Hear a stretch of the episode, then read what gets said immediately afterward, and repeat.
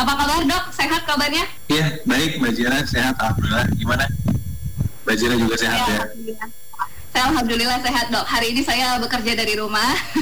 Tapi siaran kita di malam hari ini juga disiarkan melalui uh, siaran Radio El Sinta ya dokter ya. Jadi nanti pendengar El Sinta juga bisa bertanya melalui WhatsApp di Radio El Sinta 081 180 6543. Dan untuk uh, netizen atau warganet yang bergabung untuk malam hari ini dalam Instok apa kata mereka bersama Dokter Jaka, silakan Anda bisa menyampaikannya melalui kolom komentar ataupun juga icon tanda tanya nanti akan saya tanyakan pertanyaan Anda kepada Dokter Jaka. Oke, dok, ini ramai diperbincangkan. Bahkan dokter sampai membuat sebuah tweet di uh, sosial media Twitter ya mengenai hal ini. Perlu nggak sih sebenarnya tes swab bagi seseorang yang sudah dinyatakan sembuh dari COVID-19? Ini banyak yang bilang perlu, banyak juga yang bilang nggak perlu, dokter. Sebenarnya gimana sih dok penjelasannya? Iya, jadi sebenarnya bukan masalah perlu nggak perlu ya, tetapi ini adalah sebuah protokol protokol kesehatan gitu ya. Jadi uh, dan uh, itu dibuat berdasarkan uh, research berdasarkan pengalaman dan uh, diharapkan bisa dipakai di seluruh dunia sebenarnya. Hmm. jadi kita harus tahu bahwa penyakit COVID-19 ini didiagnosis atau kita bisa tahu penyakitnya dengan swab gitu ya. Jadi dengan cara swab di hidung dan tenggorokan untuk dapat si virusnya. Nah, ya. ketika sembuh dulu juga kita kan bilangnya uh, harus dievaluasi lagi sampai negatif gitu ya. Sampai negatif kemudian pastikan nih dua kali berturut-turut negatif baru bisa kita nyatakan seorang itu sembuh. Uh, kenapa pakai sistem ilmu seperti itu? Itu dipakai dari zaman uh, Mar eh, apa SARS sama MERS gitu ya. Jadi penyakit-penyakit virus sebelumnya. Pakailah dua kali negatif. Sama kayak uh, uh, TB juga gitu ya. Jadi diperiksakan dari positif sampai negatif nah tetapi selama berjalannya penyakit ini ternyata banyak penelitian-penelitian khususnya di luar itu menunjukkan bahwa virus ini akan bisa terus positif hingga berbulan-bulan. Satu bulan dua bulan tiga bulan. Jadi uh, bisa sampai lima bulan gitu. Nah dan ternyata ketika pemeriksaan swab itu dilakukan dia bisa mendeteksi virus yang sudah mati jadi dia bukan hanya virus hidup yang bisa didapatkan, tapi virus yang sudah mati itu juga bisa didapat gitu. Karena dia hanya menilai, oh ini ada virus, cuma virus hidup atau mati nggak bisa tahu. Contohnya misalnya ada orang nih, cuma orangnya tangannya doang kita tahu, oh berarti kan ada orang ya, cuma hanya tangan. Nah, tangannya ini hidup atau mati sih kita nggak ada yang bisa tahu gitu. Jadi hanya bagian tubuh si virusnya aja yang kita deteksi, tapi hidup atau tidaknya kita nggak bisa mendeteksi. Nah sehingga Uh, setelah sekitar 3 sampai 4 bulan uh, penyakit ini muncul, kebijakan itu dirubah oleh WHO. Hmm. Gitu. Itu bulan Mei, bulan Mei 2019 eh 2020 menyatakan bahwa kita tidak perlu melakukan swab evaluasi pada gejala ringan atau tidak ada gejala. Tapi pada pasien-pasien yang gejalanya berat, kritis atau ada penyakit penyerta yang berat, misalnya kanker, misalnya HIV, seperti itu memang baiknya si swab itu masih dilakukan gitu. Nah jadi uh, itulah kebijakannya. Kenapa? Karena itu yang terjadi saat ini di Indonesia banyak sekali pasien-pasien yang positif terus di swab berulang kali hingga 20 hingga dua bulan gitu ya Kemudian padahal udah gak ada gejala sama sekali, kemudian dia nggak bisa bekerja, dia nggak punya uang, lalu sekali swab harganya 2 juta, misalnya dia nge sampai lima kali udah habis 10 juta gitu, dan ternyata padahal nggak ada gejala sama sekali. Nah itulah makanya uh, saya berusaha untuk mengedukasi masyarakat bahwa saat ini sudah ada perubahan. Nah terkadang kami sih di puskesmas, di RSUD, di rumah sakit rumah sakit, di wisma atlet juga sekarang kita uh, apa namanya sudah mulai mengerjakan itu. Tetapi yang masih belum terbiasa itu adalah masyarakat, lingkungan, kemudian tempat kerja. Contoh misalnya pasien dari wisma atlet nih udah gak ada gejala dua minggu udah bagus, terus aku pulangin gitu sampai rumah dia ditolak sama tetangganya. Dia ditolak sama ibunya gitu. Akhirnya bingung tinggal di mana saya? Di rumah ditolak di wisma atlet saya udah dipulangin dinyatakan sembuh. Karena terjadi mis persepsi antara masyarakat sama kebijakan itu. Nah atau misalnya uh, apa namanya uh, udah sembuh terus harus bekerja misalnya. Ya kan? Udah dibikinin nih surat sehat sudah bisa kerja. Tapi tempat kerja nggak bilang bilang oh nggak bisa ini harus sampai negatif gitu. Baru boleh kerja lagi. Efeknya adalah berbulan-bulan dia menghabiskan uang disuap ulang sampai akhirnya negatif tapi butuh waktu lama dan butuh uang banyak. Karena kantor nggak bayarin uh, karyawan itu di swab. Gitu ya. Jadi terdapat mispersepsi antara masyarakat dan tenaga medis. Nah ya ini yang menurut saya harus diedukasi masyarakat agar sama-sama kebijakan ini kita bisa jalankan. Kebijakan ini sudah diadaptasi oleh Kemenkes, sudah diadaptasikan pada kebijakan DKI Jakarta oleh Pak Anies Baswedan. Dan sudah juga menjadi acuan yang dibuat oleh dokter-dokter spesialis perhimpunan dibikin dalam protokol COVID bahwa gejala yang tidak ada gejala dan ada gejala ringan itu 10 hari plus tiga hari bebas gejala. Ya kurang lebih dua minggu isolasi. Dan itu sudah bisa kita nyatakan sembuh. Jadi jangan masyarakat jangan uh, khawatir kembali. Seperti itu. Dokter ada langsung pertanyaan dari netizen ini. Sarah So ini Sarah Sofia Sinaga. Kasus dokter yang barusan cerita apakah itu tetap bisa menularkan virus dokter? Nah ini kalau ini banyak pertanyaan juga nih dari uh, masyarakat ya. mengenai hal ini jadi penelitiannya itu menunjukkan bahwa setelah kurang lebih satu minggu, ternyata virus itu apabila pasien sudah tidak ada gejala ya, jadi tujuh, tujuh hari setelah pasien tidak ada gejala, eh, kemampuan virus untuk menularkan itu rendah. Jadi diperiksakan itu di swabnya positif, kemudian diperiksa virusnya hidup atau mati ternyata mati, gitu. Nah, dan itu sudah banyak dilakukan banyak penelitian-penelitian khususnya pada dua minggu setelah seseorang terinfeksi virus itu sangat lemah gitu. Bahkan sudah tidak bisa menularkan kembali. Untuk maka dari itulah WHO bisa berani membuat kebijakan seperti itu. Dan itu hingga 20-an penelitian sudah membuat hal yang serupa gitu ya. Jadi uh, kita harus percaya karena kita harus percaya dengan sains. Jangan percaya dengan feeling gitu. Kalau kita percaya dengan feeling nggak habis-habis yang ada bahwa kita selalu uh, takut, khawatir, paranoid gitu ya. Tapi kalau kita berdasarkan data, berdasarkan sains bahwa oh udah kok dua minggu ini sudah selesai, terusnya it's okay, tidak usah khawatir gitu. Oke, okay. di trip dokter Jaka juga pernah uh, menceritakan bahwa swab evaluasi dan isolasi lanjutan ini tetap disarankan pada pasien dengan derajat berat kritis dan imunitasnya rendah. Nah, itu setelah kita sembuh atau memang pada saat kita menjalani perawatan tersebut, dokter? Kalau kita bisa tahu bahwa imunitas kita ini rendah, gejala memang berat atau juga kritis, dok? Oke, jadi gini, uh, setiap kita menyatakan seseorang sembuh itu banyak multifaktorial sebenarnya yang kita nilai. Jadi uh, jangan menilai positif itu hanya positif negatif positif negatif, tapi lihat juga klinisnya, gejalanya uh, sesaknya, demamnya, pemeriksaan labnya, kemudian uh, eh, radiologinya, pneumonia bagaimana gitu ya. Jadi kalau seseorang misalnya kritis nih, kritis uh, gejalanya berat, masih masuk dalam ventilator, tapi pas kita swab ternyata sudah negatif gitu ya, sudah negatif. Tetapi masih dalam keadaan parunya rusak, masih dalam keadaan sesak berat, tentu saja kita nggak bisa menyatakan itu sembuh gitu ya. Jadi kriteria sembuh itu bukan berarti hanya positif negatif saja, tetapi benar-benar secara keseluruhan kita nilai. Nah, eh, pasien dengan HIV, pasien dengan kanker, kebetulan saya juga di rumah sakit kanker dan mais ya. Jadi harus hati-hati menyatakan seseorang itu bisa kita selesaikan isolasinya karena mereka biasa daya tahan tubuhnya rendah gitu. Jadi hal-hal tersebut masih kita perlu lakukan swab evaluasi. Biasanya sih sesudah satu minggu setelah kita beri obat, kemudian kita swab ulang gitu ya. Um, jadi jangan juga masyarakat merasa oh ya udah saya sudah satu minggu sembuh tidak ada gejala ya udah saya aktivitas lagi aja. Padahal dokter belum bisa belum menyatakan bahwa dia sembuh. Gitu. Jadi tetap ketika seseorang sudah sudah melakukan isolasi mandiri baiknya dia tetap uh, lakukan kontrol ke dokter untuk menyatakan dok saya udah bisa. Aktivitas belum. Saya mau surat sembuhnya. Nah itu memang harus dinyatakan sembuh. Jadi kriteria 10 hari plus 3 hari bebas gejala itu adalah kriteria selesai isolasi dan kriteria sembuh itu harus dibuat oleh dokter. Nah ini juga yang berbeda sekali dokter. Yang kalaunya dulu dibilang kalau untuk uh, kita dinyatakan sembuh ketika dilakukan tes swab dua kali dan hasilnya negatif itu baru sembuh. Nah ternyata kan sekarang setelah pun kita sudah negatif atau kita sudah dinyatakan sembuh ada uh, swab evaluasi tadi. Mengapa bisa berbeda dokter? Kalau di tweetnya atau di tweetnya dokter kan bilang bedanya itu bagaikan langit dan juga bumi.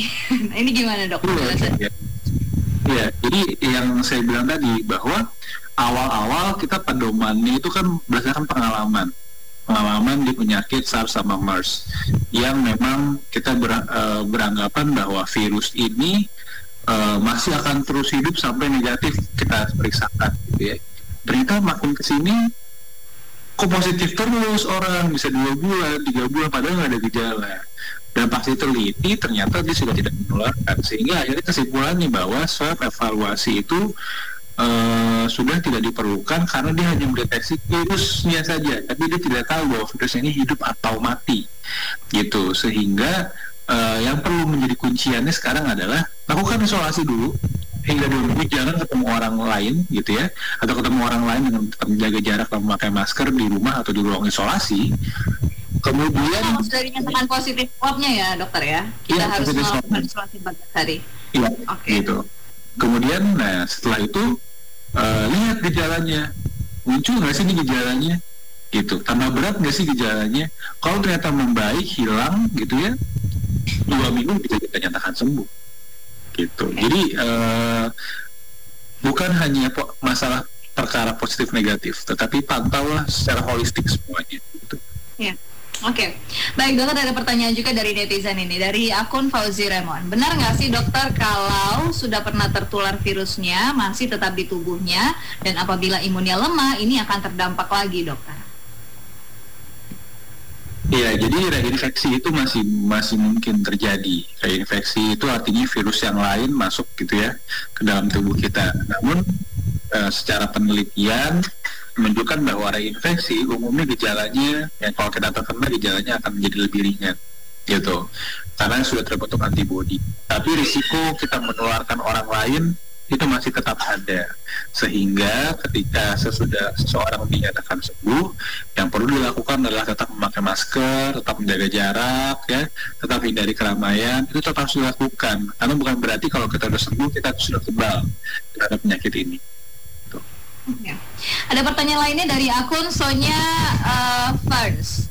Dokter, papa saya hasil swabnya masih positif, tapi sudah dipulangkan. Katanya virus sudah tidak menularkan setelah 10 hari. Nyatanya sekarang saya positif, dokter, dan bisa dianggap tertular. Itu gimana ya, dok? Mudah-mudahan Sonya saat ini juga menjalani isolasi ya, Sonya ya. Uh, segera diberikan kesehatan. Penjelasannya, dokter Jaka, silakan. Ya, baik maksudnya sebenarnya uh, yang perlu kita runut adalah timelinenya ya. Mungkin saja uh, ketika ayah positif baksonya juga sebenarnya sudah positif. Tapi masalah waktu aja gitu. Atau mungkin sebenarnya ayah keturunan dari baksonya gitu. Tapi gejalanya tidak ada. Jadi ini masalah timeline aja sebenarnya kenanya yang mana. Kecuali baksonya ketika ayah uh, positif waktu itu negatif gitu ya. Terus pantau terus sampai akhirnya baksonya eh, ayah dipulangkan baksonya baru positif. Jadi kalau itu terjadi mungkin terjadi penularan di sana. Tetapi kalau kita pantau seperti ini kita nggak bisa beranggapan bahwa uh, baksonya ini ketularan dari ayah gitu. Ya, jadi belum bisa kita pungkiri. Atau mungkin ada keluarga lain yang juga sebenarnya terkena juga positif, tetapi nggak ada gejala, sehingga baksonya mungkin ketularan dari uh, keluarga yang lain, gitu ya. Jadi uh, memang harus tidak hanya dari satu orang saja ya dokter ya. Iya, jadi penularan di keluarga itu sebenarnya luar biasa hebatnya gitu. Jadi ketika ada satu orang keluarga kena, hampir pasti keluarga yang lain di satu rumah itu pasti ada yang kena gitu.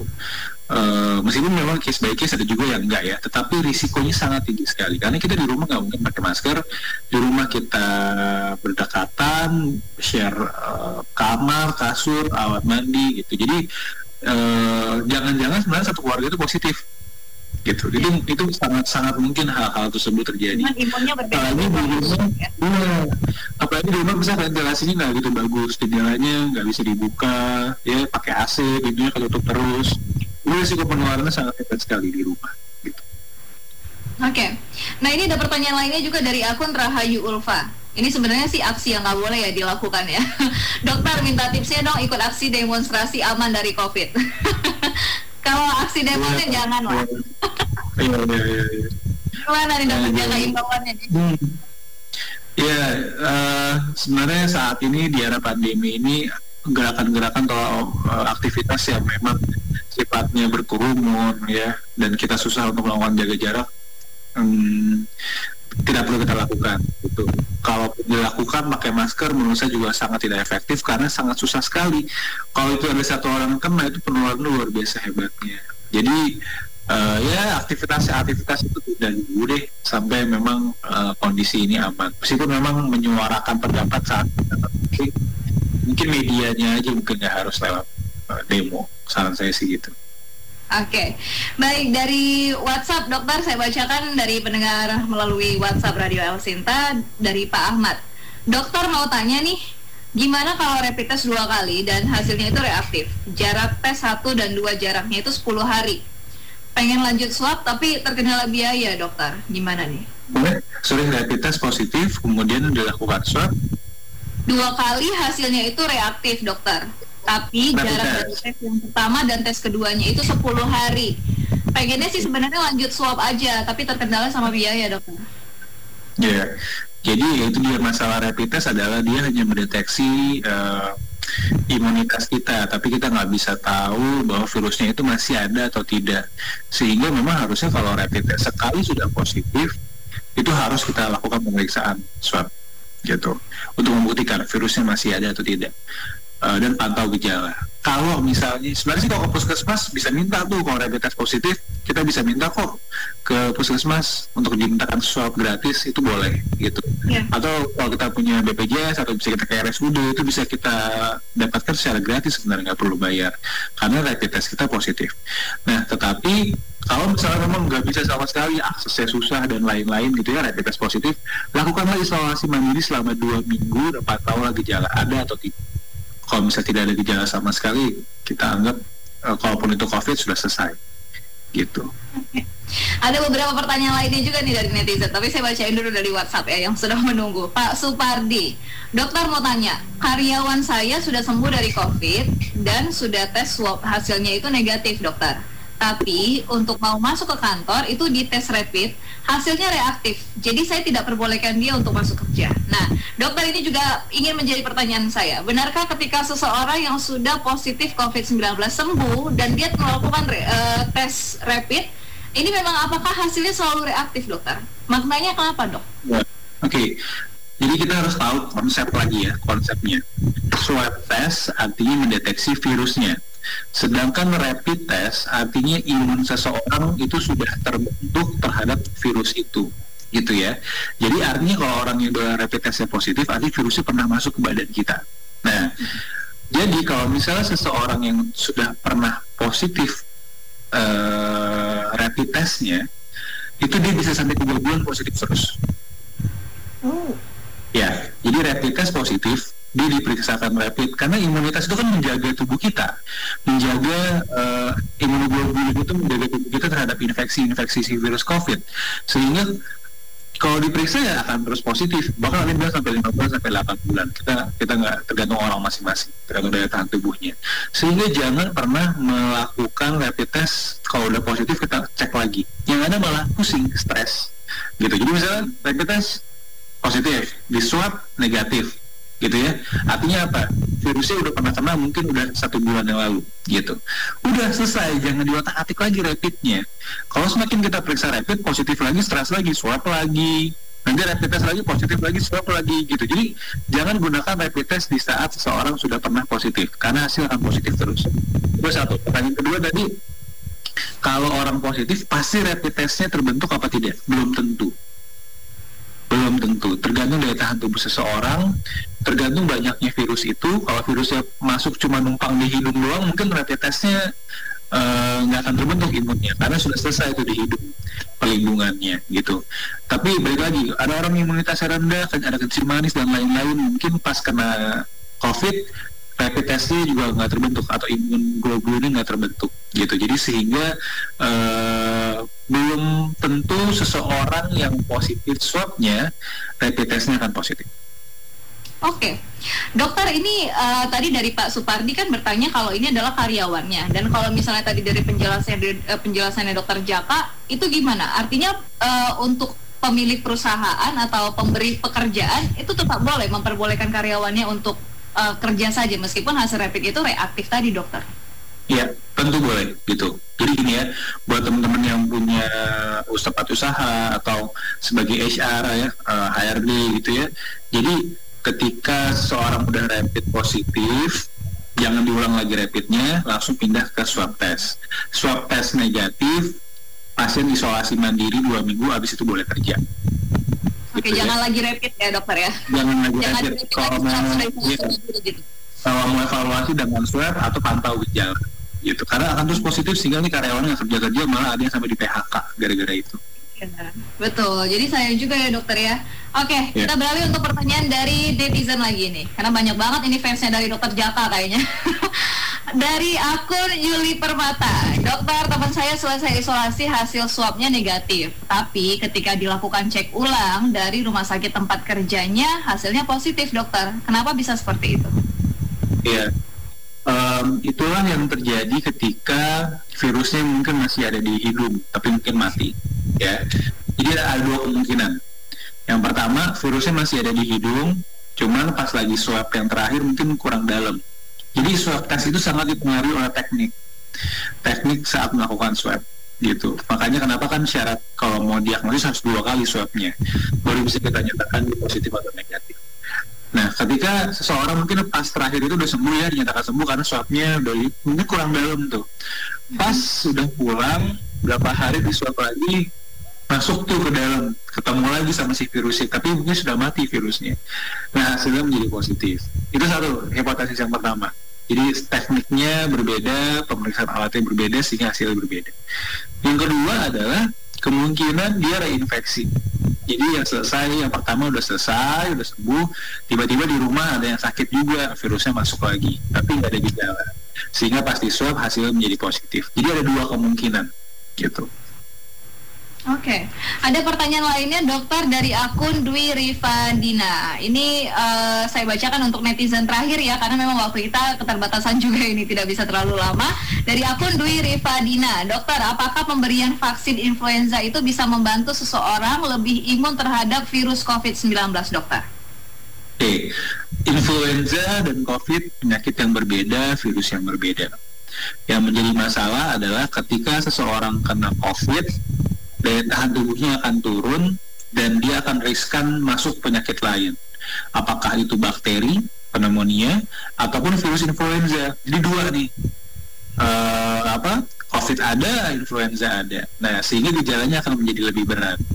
Sehingga vaksin influenza itu diberikan agar ketika dia kena COVID dia nggak kena influenza. Jadi dia nggak kena double gitu. Jadi hanya melindungi si influenza tapi dia tidak melindungi terhadap COVID. Jadi berbeda ya. Vaksin itu melindungi kita bila karena derajat uh, gejalanya menjadi tidak berat karena tidak terjadi komplikasi terhadap penyakit lain. Tetapi untuk penyakit COVID-nya sendiri vaksin itu belum ada. Kayak kita bisa sekarang kasih nih oseltamivir, ada obat Avigan, ada obat apa uh, apa namanya remdesivir obat-obat itu bukan bukan obat covid itu obat influenza obat ebola ya jadi sebenarnya kita berharap mepet-mepet nih bisa melindungi cuma sebenarnya itu bukan obat yang utama terhadap covid 19 oke okay. baik satu pertanyaan lainnya dokter ini yang terakhir ya dokter ya dari um, akun Mevi78. Ini pertanyaan yang bagus juga sih. Dokter, apakah reaktif itu menandakan positif COVID-19, dokter? Ini juga akan merubah stigma dari masyarakat dokter. Ketika reaktif kan kadang-kadang juga ada yang langsung menjauh dok. Gimana? Iya makanya rapid test reaktif artinya dia mendeteksi daya tahan tubuh yang sudah aktif. Reaktif itu kan artinya aktif daya tahan tubuh kita udah on nih terhadap virusnya. Artinya tubuh kita sudah mengenali virus ini.